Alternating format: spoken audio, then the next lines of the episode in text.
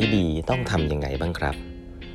สวัสดีครับ ท่านผู้ฟังทุกท่านยินดีต้อนรับเข้าสู่แปดบรรทัดครึ่งพอดแคสต์สาระดี ๆสำหรับคนทำงานที่ไม่ค่อยมีเวลาเช่นคุณนะครับ อยู่กับผม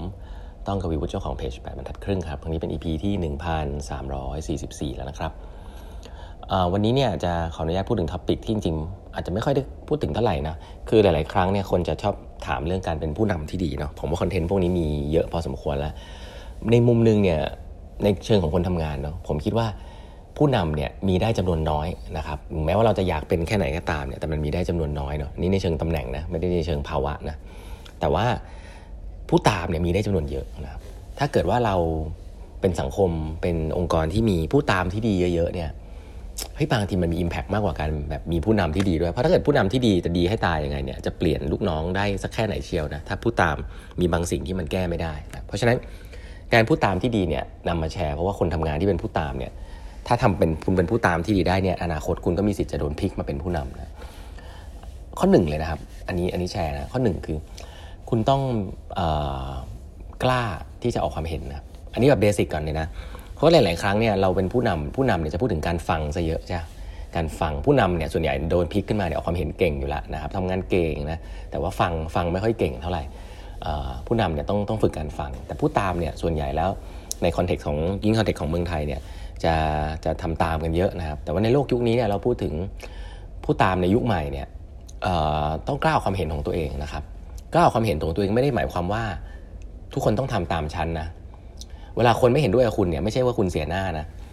ให้ออกความเห็นเท่านั้นเองออกความเห็นเป็น input ให้กับทีมครับเพราะว่าเราต้องการสมองของคุณนะครับแต่อย่าไปทุซีว่าเฮ้ยใครไม่ทำตามชั้นฉันเสียหน้าอะไรอย่างเงี้ยอันนั้นคือเรื่องที่คุณต้องไปบริหารจัดการตัวเอง แต่คุณต้องออกความเห็น และถ้าเป็นไปได้เนี่ยเห็นต่างกับคนอื่นๆเนี่ยจะดีให้มุมมองใหม่ๆนะครับข้อหนึ่งอันนี้สำคัญมากๆ ข้อ2นะฮะข้อ2เนี่ยคุณควรจะเป็นคนที่กล้าริเริ่มอาสาทำสิ่งใหม่ๆนะครับ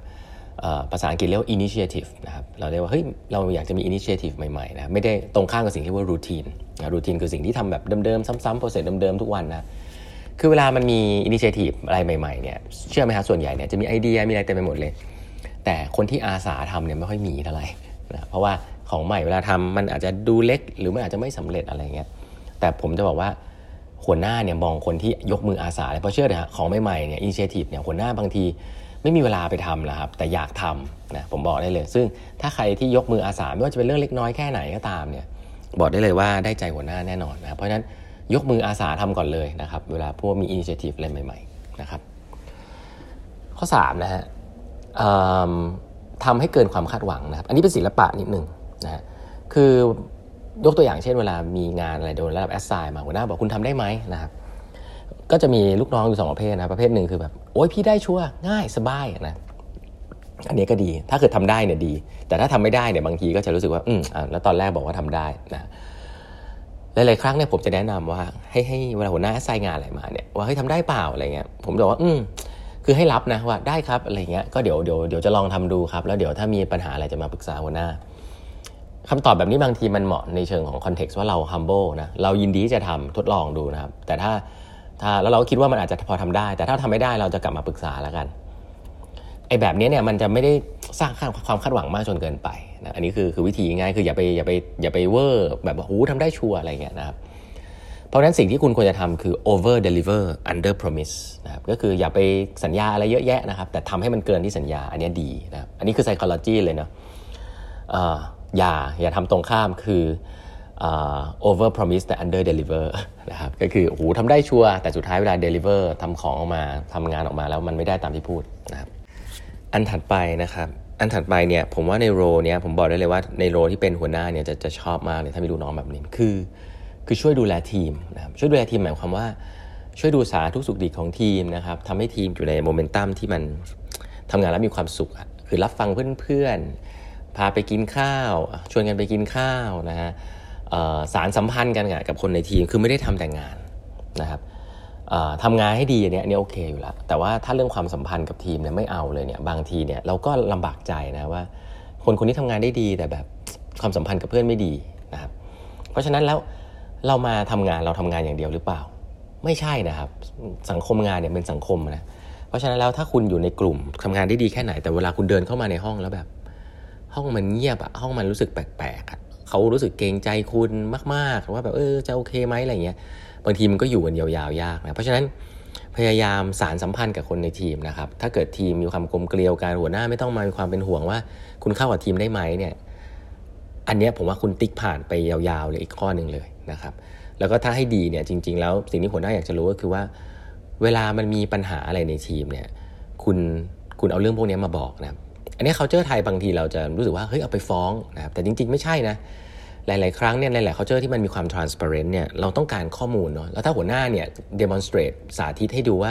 เวลาได้ข้อมูลอะไรพวกนี้มาเนี่ยก็ไม่ได้จะไปว่าใครนะหัวหน้าเนี่ยต้องว่าตัวเองก่อนว่าเฮ้ยในทีมมันอาจจะแบบมีโมเมนตัมที่ไม่ค่อยดีอะไรเงี้ยแต่ถ้ามีคนมาบอกซะหน่อยเนี่ยแล้วหัวหน้ารับฟังสิ่งเหล่านี้ได้แล้วก็นำไปปรับปรุงแก้ไขเนี่ยโดยที่ไม่ได้ไปพินพอยที่ตัวคน หรือแม้แต่เขาเรียกว่า killing the messenger ก็คือไปว่าคนคนนั้นว่ามาบอกทำไมอะไรอย่างเงี้ย มันเป็น culture ที่ดีนะครับเพราะว่าหัวหน้าที่ดีเนี่ยอยากจะได้อินพุตจากลูกน้องว่าเฮ้ยตอนนี้ทีมอยู่กันยังไงโอเคหรือเปล่าอะไรแบบเนี้ยเพราะฉะนั้นการให้อินพุตนะครับในเชิงของทีมโมเรลเนี่ยให้ให้ให้แล้วก็สารสัมพันธ์ในทีมเนี่ยผมว่าเป็นเป็นทักษะหนึ่งนะเป็นคุณสมบัติหนึ่งของผู้ตามที่ดีนะครับคืออันนี้เหมือนทำเกินหน้าที่นิดนึงเนาะเพราะหลาย ๆ ครั้งงานพวกนี้เราจะคาดหวังว่าเป็นงานของหัวหน้านะครับ ใน culture ไทยบางทีเนี่ยหน้าที่ของผู้ตามบางทีไม่ใช่หน้าที่หรอกแต่เราจะหลุดไปว่าเฮ้ยผู้ตามเราไม่ต้องไปสนใจเรื่องพวกนี้ เรามีปัญหาเราก็บ่นนะครับเราก็นินทาหัวหน้า นินทาคนนั้นคนนี้อะไรเงี้ยอันนี้คืออย่าเลยนะครับ ห้ามเลยนะครับยุคนี้เนี่ยมันยุคใหม่ละถ้ารุ่นเก่านี่ผมคงไม่พูดอะไรเนาะแต่ว่าเด็กๆยุคนี้เด็กๆยุคใหม่นะครับ ที่เราเป็นทำเพิ่งเริ่มทำงานเนี่ยนิสัยอย่างนี้จริง ๆ คือคือคือคือคือไม่ไม่ได้ช่วยอะไรในตัวเองในเชิงแคริเอร์ตัวเองเลยนะครับ อย่างแรกอย่างที่ 2 ก็คือว่า ไม่ได้ช่วยทีมแล้วก็มันดูไม่ professional เนาะเพราะฉะนั้นไอการที่เราพูดถึงคนอื่นรับหลังในที่ทำงานเนี่ยเชื่อเหลือเกินนะครับ หลาย ๆ ที่จะทำพูดแล้วเหมือนเป็นเรื่องปกติ แต่อันเนี้ยถ้าเราเริ่มต้นทำงาน เริ่มต้นติดกระดุมเม็ดแรกถูกเนี่ยเวลามีอะไรเนี่ยเราไม่ไม่ไปร่วมวงนะครับ แต่อินเวเนี่ยเรามีรูมที่จะไปคุยกับหัวหน้าว่าเฮ้ยเรามันมีปัญหาแบบนี้เราจะแก้ไขกันยังไงเนี่ยถ้าหัวหน้าคุณโอเคนะ เชื่อนะครับว่าไอ้เรื่องแบบนี้เป็นสิ่งที่หหัวหน้าจะชอบมาก เพราะว่าคุณช่วยดูแลทีมนะครับ ก็นี้ก็เป็น 3-4 ข้อนะครับที่นำมาแชร์ ผมคิดว่าเป็นอินไซต์จากคนทำงานจริง ๆ แล้วก็จากคนที่เป็นลูกน้องก็เคยเป็นหัวหน้ามานะครับสิ่งเหล่านี้เนี่ยเอามาปรับใช้กับคอนเทกต์ของไทยได้ค่อนข้างไม่ยากนะครับวันนี้เวลาหมดแล้วนะครับฝากกด subscribe แบบทัดครึ่ง podcast แบบทัดครึ่ง YouTube นะฮะแล้วพบกันใหม่วันพรุ่งนี้นะครับ สวัสดีครับ